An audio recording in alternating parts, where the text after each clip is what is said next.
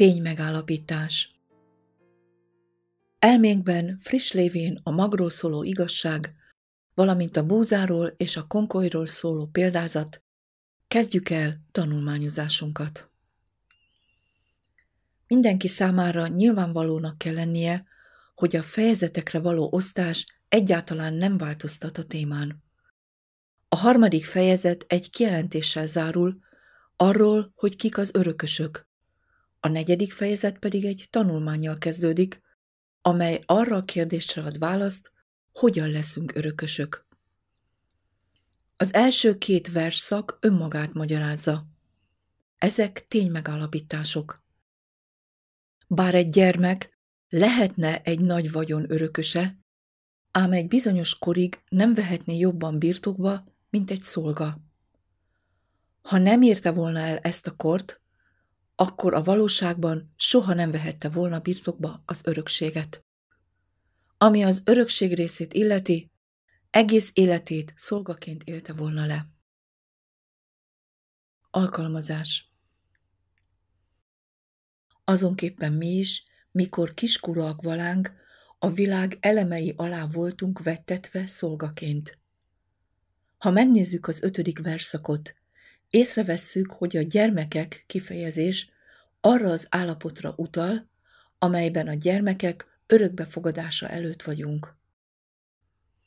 Ez a szó a törvény átkából való megváltásunk előtti állapotunkat írja le, vagyis a megtérésünk előtti állapotunkat. Nem Isten gyermekeire utal, ellentétben azokkal, akik ehhez a világhoz tartoznak, hanem a Pálapostól által az Efézus 4.14-ben használt gyermekekre, akiket úgy ír le, mint kiket ides tovahánya hab, és hajt a tanításnak akármi szele, az embereknek álnoksága által, a tévegés ravasságához való családság által. Röviden, megtéretlen állapotunkban utal ránk, amikor természet szerint haragnak fiai valánk, mint egyebek is. A világ alapelvei Amikor gyermek voltam, a világ alapelveinek rabsága alatt voltam. Galata 4.3. Angol fordítás. Azok közül, akik a legszerényebb ismeretekkel rendelkeznek az Úrról, senkinek sem kell mondani, hogy a világ alapelveinek semmi közük sincs hozzá, és nem tőle származnak. Mert mindaz, ami a világban van, a test kívánsága, és a szemek kívánsága, és az élet kérkedése, nem az atyától van, hanem a világból. És a világ elmúlik, és annak kívánsága is, de aki az Isten akaratát cselekszi, megmarad örökké. 1 János 2, 16-17 A világ barátsága ellenségeskedés Istennel. Aki azért a világ barátja akar lenni, az Isten ellenségévé lesz. Jakab 4.4 Krisztus azért jött ebbe a gonosz világba, hogy megszabadítson minket.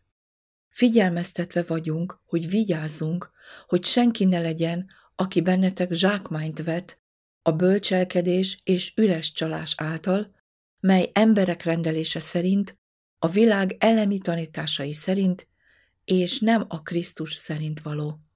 Kolossé 2.8 A világi elvekben való szolgaság annak az eredménye, amikor járunk e világnak megfelelően, követve testünk kívánságait, cselekedve a test és a gondolatok akaratát, és természet szerint a harag fiai voltunk, mint mások is.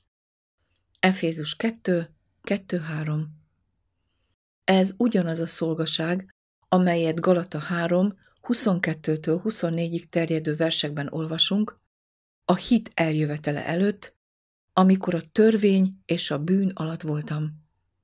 Ez azoknak az embereknek az állapota, akik Krisztus nélkül valók, Izrael társaságától idegenek, és az ígéret szövetségeitől távol valók, reménységük nincs, és Isten nélkül valók e világon. Efézus 2, 12